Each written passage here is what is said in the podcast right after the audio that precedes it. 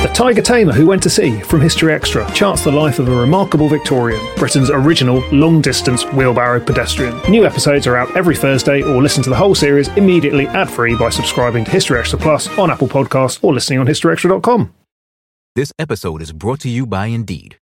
We're driven by the search for better, but when it comes to hiring, the best way to search for a candidate isn't to search at all. Don't search, match with Indeed. Use Indeed for scheduling, screening, and messaging so you can connect with candidates faster. And listeners of this show will get a $75 sponsored job credit to get your jobs more visibility at Indeed.com/History Extra. Just go to Indeed.com/History Extra right now and support our show by saying you heard about Indeed on this podcast. Terms and conditions apply. Need to hire? You need Indeed. Apple Card is the perfect cashback rewards credit card. Earn up to 3% daily cash back on every purchase every day. Then grow it at 4.50% annual percentage yield when you open a savings account with Apple Card. Visit apple.co/card calculator to see how much you can earn. Apple Card subject to credit approval. Savings available to Apple Card owners subject to eligibility. Savings accounts provided by Goldman Sachs Bank USA, member FDIC. Terms apply. There's a lot that could impress you about the all-new Honda Prologue EV. True, it's got class-leading passenger space and clean, thoughtful design and intuitive technology. But what really sets the Prologue apart from the competition is that it's more than an EV. It's a Honda. Honda, the power of dreams. Visit honda.com/prologue to learn more. Today, healthier is happening at CVS Health in more ways than you've ever seen. It's wellness destinations for seniors, including select locations of Oak Street Health and CVS Pharmacy. It's doctors, nurses, pharmacists, and everyone in between, offering quality care and support virtually, in person, and on the phone. It's in-home evaluations through Signify Health and meeting mental health needs through Aetna. And those are just a few of the ways healthier is happening. To see more, visit cvshealth.com/healthierhappenstogether. CVS Pharmacy, Oak Street Health, CVS Specialty, Signify Health, and Aetna are part of CVS Health. Eligibility and services vary by location and individual.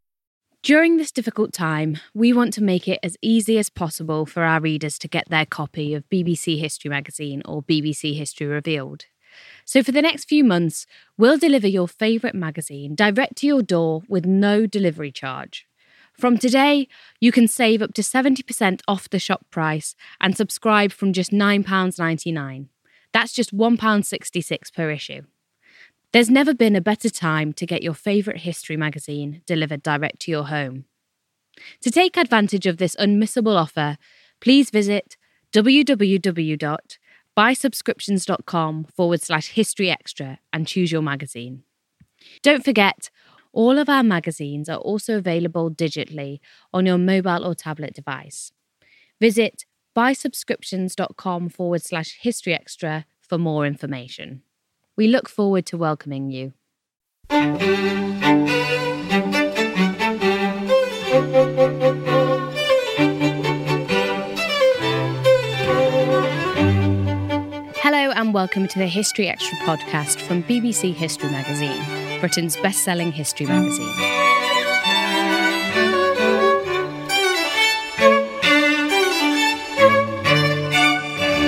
I'm Ellie Cawthorne. Later this year, a few months after its original release date, the latest instalment of the James Bond franchise, No Time to Die, is set to be released in cinemas. On today's episode, we'll hear from the author Henry Hemming, who explored the real-life inspirations behind the lead characters in Fleming's spy series in the April issue of BBC History Magazine. Ahead of the announcement that the film would be delayed, he met up with our deputy digital editor, Eleanor Evans, to talk about the staggering success of the fictional spy. Well, thanks so much for joining us again on the History Extra podcast. Pleasure. So you've joined us before talking about some real-life spies, real-life spy masters. Today we're talking about probably the world's most famous spy, but one who's fictional. So could we start by perhaps looking at Ian Fleming's James Bond? When did he first come onto the scene? So the first James Bond book was written in 1952, and it's been written about a lot, but Ian Fleming went for a swim by Goldeneye, his house in Jamaica, and then sat down in front of a battered Royale typewriter and began to write. And he almost didn't stop for the next 2 weeks. 2 weeks later, he had Casino Royale finished. And that's the rest is history, you could say. The success was, I think it surprised him as much as anyone else. He didn't think it would do quite as well as it did. But the success is phenomenal. I mean, the film franchise has generated $7 billion to date. And I think until very recently, it was the largest film franchise in history. More than 100 million copies of the books have been sold worldwide, and they continue to sell like hotcakes. And I mean, I think as someone who writes about spies, it's fascinating to try and work out what it is about this particular spy, because there are lots of other spies who've been invented or real spies who've been written about, but this is the one who endures more than anyone else. And the thing that also intrigues me about this, I remember having a conversation once with a retired intelligence officer who was talking about what it meant to work in British intelligence during the late 20th century. And he was saying that, funny enough, two people who made a big difference to his work were two people who never existed, Smiley and Bond.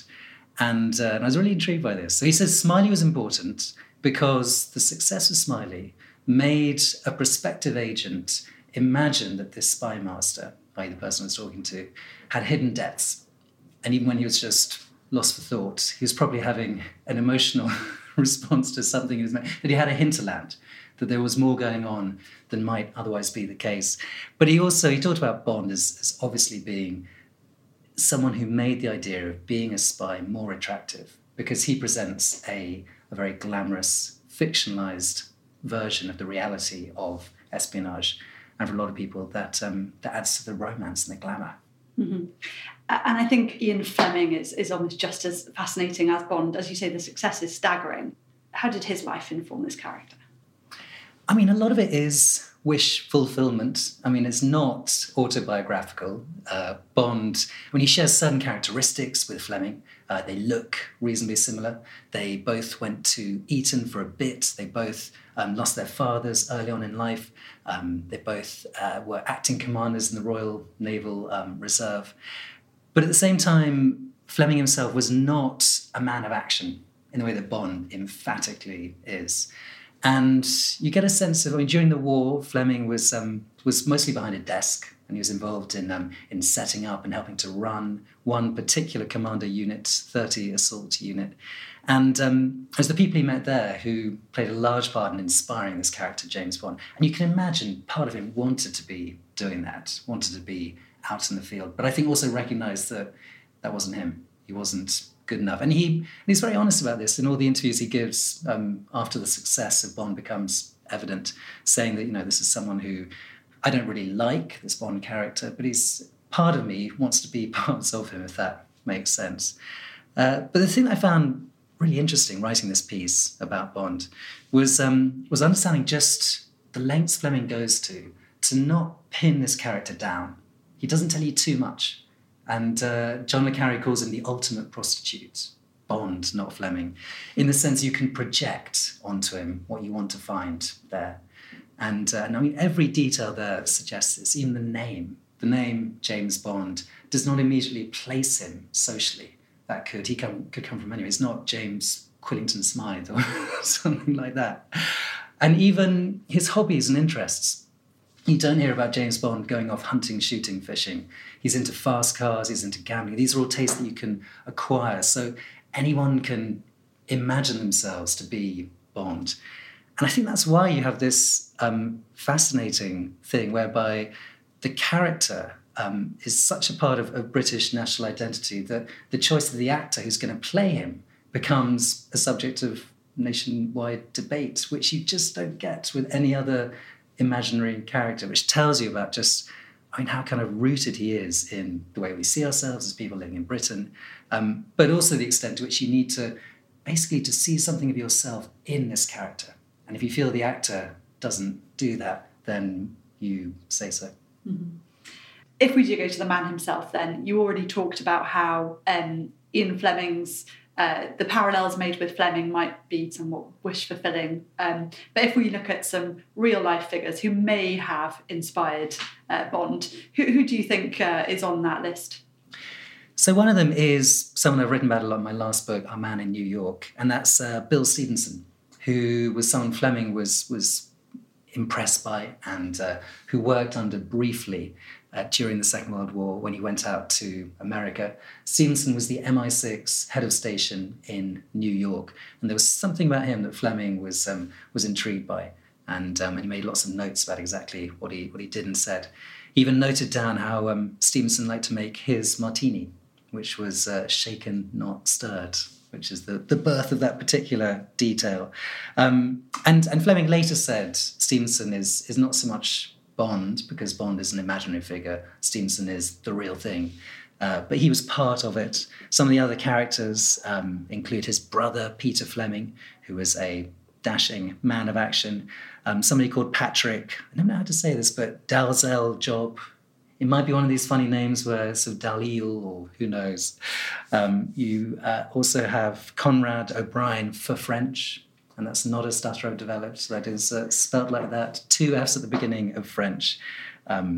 Again, that takes us back to this idea. That's very much not the kind of name he wanted Bond to actually have. But this was someone who was a commando figure, who was fearless, who was tough, who was known for his exploits during the war. And these were the kinds of people who inspired Fleming. I mean, he described Bond as being a blunt instrument in the hands of the government, someone who would follow orders and was quite tough, quite almost thuggish. And a lot of these characters had elements of that. You mentioned the name, you've mentioned it a couple of times, it being so able to project any identity you want. Can we talk about where that came from? Yeah, so the actual name James Bond, we think, I mean, Fleming told various stories about exactly where it came from, but one of them was that it comes from the American ornithologist James Bond, who wrote a field guide to birds of the West Indies, I think it's called. And Ian Fleming was a keen bird watcher himself, as well as someone who loved being in what was known as the West Indies. And so he knew this book, he knew this name, it obviously resonated with him in some way. And but at the same time, there's no actual similarity between the character of this ornithologist and James Bond himself. I mean, the one small sort of inside joke, perhaps, is that at some point in the mid-20th century, the name birdwatcher was slang for spy within the world of intelligence. So maybe that was... Fleming sort of, trying to make a joke that others in his world would understand. Right. A little nod, perhaps. Yeah. So before we go back, perhaps, to Ian Fleming and hear a bit more about his career, your piece in BBC History Magazine, your recent piece, looks as well at the iconic cast that also has come to represent so much of the Bond franchise, Miss Moneypenny or the villains. Can we talk about some of the parallels you found with the real people who would have inspired the people around Bond? Yeah, sure. I mean, the first character to talk about is M, the iconic M, Bond's spymaster, who, originally when you go into it, it's pretty clear that the main inspiration is Fleming's boss during the Second World War, Admiral John Godfrey, who was in naval intelligence. And Fleming was his aide for 2 years. But Godfrey was never known as M. And where it becomes more interesting is why Fleming chose this particular letter of the alphabet. So James Bond's nominal boss would have been a guy called C, the head of SIS. And at the same time, he didn't want to reveal too much about SIS, so he chose a different letter. Why did he go for M? There was Colonel Gubbins, a guy in SOE, who occasionally signed off some of his letters as M. But someone else who I know a certain amount about, because I've written about him in one of my other books, Maxwell Knight, was also known as M. And he, I would argue, was the best known M in the secret world at that time. He'd spent 30 years running M's section. All of his agents were called MA, MB, MC, and so on. And so he, I imagine, helped to inspire this choice of the letter M. But then there's one other person who may have inspired it, and that's Ian Fleming's mother, who signed her letters M, was known to her children as M, but also fulfilled an almost similar role to M as to James Bond, as in terms of how she was with Ian Fleming himself. So during the 1930s, Ian Fleming was bouncing between different jobs and schools and institutions. But most of these moves were engineered by his mother, who doted upon him. He was the much-loved second son in the family. And you can almost imagine him going in to see her every couple of years as this sort of new departure began, to find out what his next mission would be, where he was going to, whether he was going to Switzerland, or whether he was going to Moscow, or what have you. And so I think there is a nice parallel there. So I think his mother certainly played a part in inspiring the name M.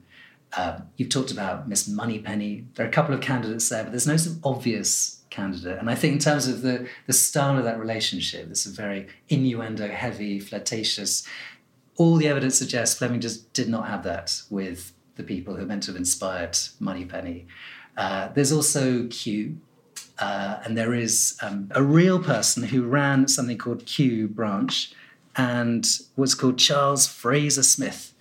And he, during the Second World War, ran this department which invented incredible gadgets that people working for SOE or commando units, such as the one Fleming was involved in, would go to get these gadgets before they went into occupied Europe.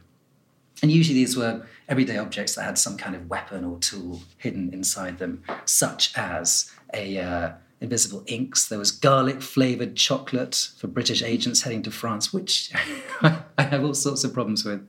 This was to try and make them blend in with the local population. I mean, this suggests that French people were sort of eating garlic non-stop, which I don't think they were at the time, but also garlic-flavoured chocolate. That's never going to work. Another one, which I read about, and again I've got problems with, is a shoestring that was also a garrote.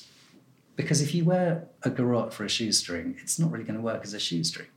Anyway, this is, legend has it, these are some of the things that the real Q Branch produced. And Fleming knew all about this. He described a Q Branch in the books. He didn't actually describe a Q in the books, but he was involved in helping to oversee the scripting of the films. And I'm sure he played a part in the birth of that character on screen. Still to come on the History Extra podcast. There's absolutely no ambiguity in the books about who is right and who is wrong. Bond is right and the people up against him are wrong.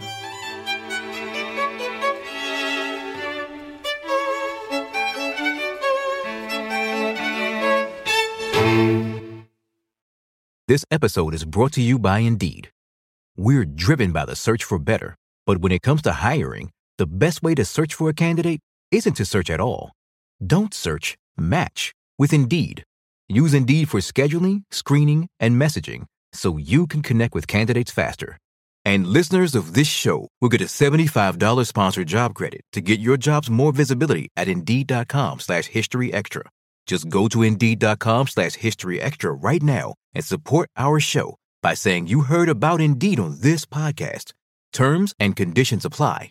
Need to hire? You need Indeed.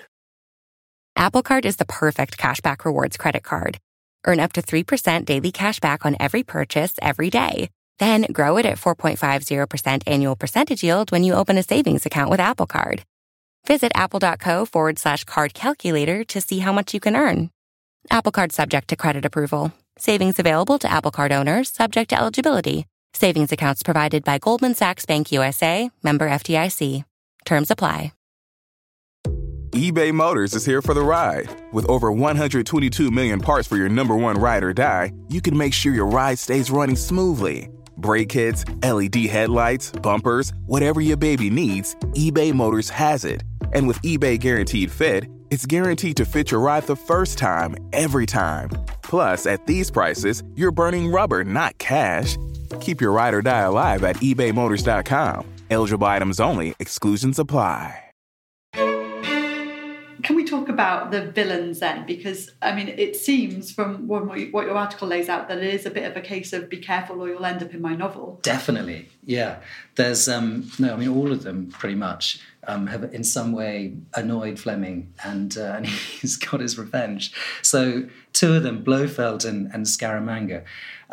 Legend has it that he'd known a guy called Scaramanga at school and had got into various fights with him, but that wasn't enough. It was later when his nephew, a guy called Nicol Fleming, mentioned to his uncle, and this is around the time Fleming was beginning to write, I think, the second and third Bond books, that he's being bullied He's being bullied at school by two particular prefects. One was called Blofeld and one was called Scaramanga. And Fleming obviously decided enough was enough. He was going to get his revenge. I mean, in terms of the impact that has on those people and their descendants, there's something almost quite unfair and not wicked about it. I mean, did he know just how well the books were going to do at the time? I don't know. Maybe he thought it was fun. But, yeah, those people have lived with it every time they, I don't know, book a table at a restaurant. There's... It's going to come up. Goldfinger, that was another one. The Bond villain Auric Goldfinger was very much inspired by Erno Goldfinger, who was the modernist architect. Ian Fleming did not like his buildings. Plenty of people in London did not. None of them had the kind of reach that Fleming did. And Goldfinger tried to take him to court. He tried to sue him, tried to halt the publication of the book. I think at one point, Fleming suggested he would rename Goldfinger as Gold Prick.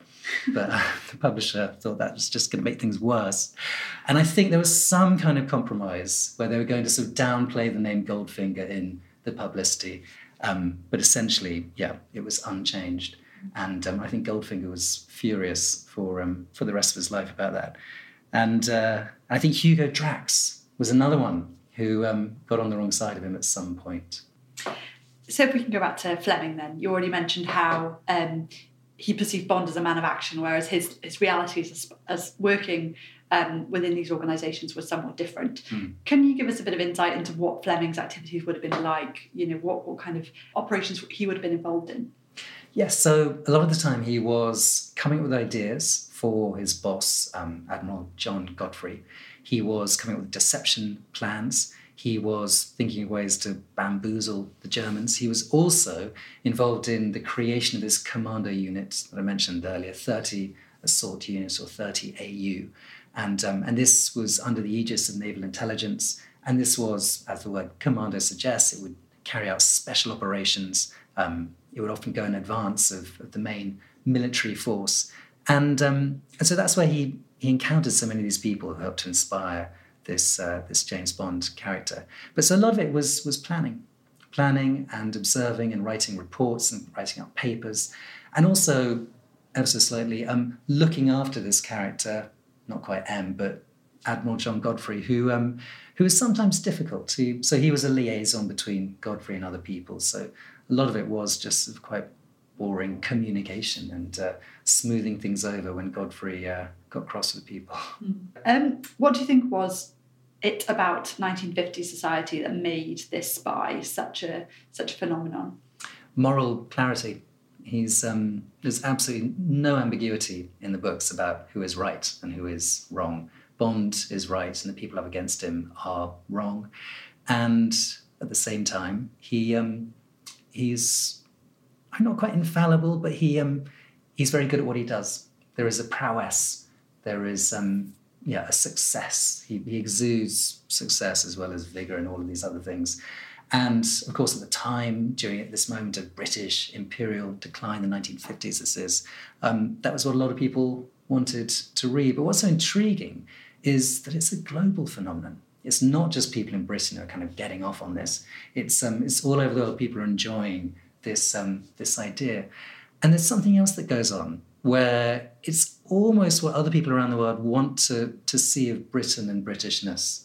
And it sort of fills this British stereotype that some people around the world have, a kind of flattering, glamorous stereotype, but a stereotype nonetheless.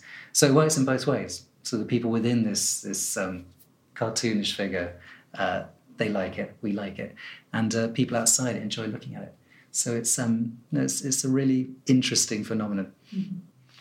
I'm assuming that you're a fan of the James Bond books, or as a historian, you use them as a... I like them.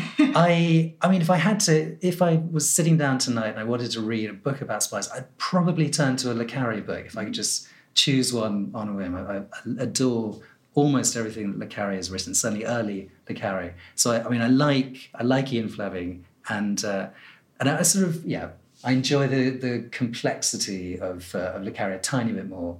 But it also, I love... What I like about the Fleming books is that they do precisely what they set out to do. And they achieve it successfully. I think the the worst way to criticize something is to criticize it for not doing something it never tried to do.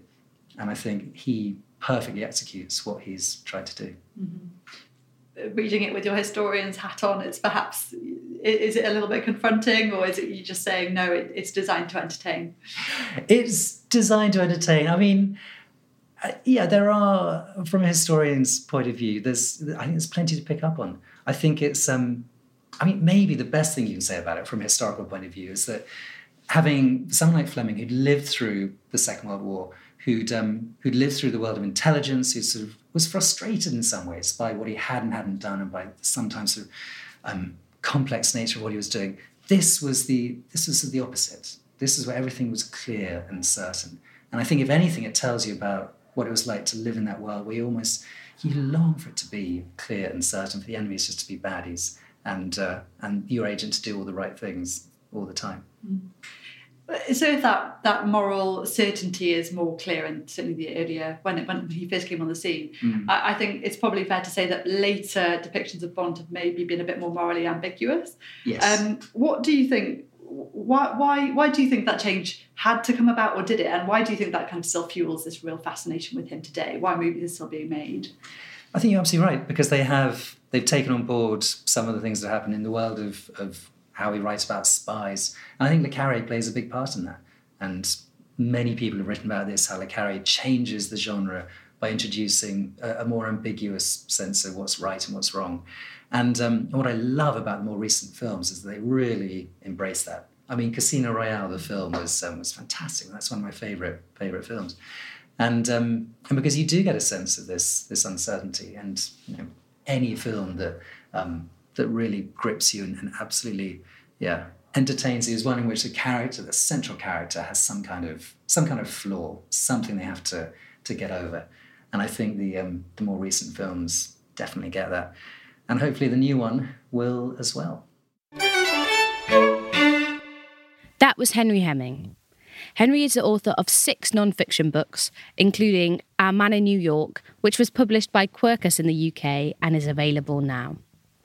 You can also listen to Henry discuss the real spy masters, Bill Stevenson and Maxwell Knight, on 2 previous episodes of the History Extra podcast. You can find both at historyextra.com/podcast. That's all for today. Thanks for listening. Today's podcast was produced by Ben Hewitt and Jack Bateman. Join us next on Wednesday when Linda Porter will be discussing the mistresses of Charles II.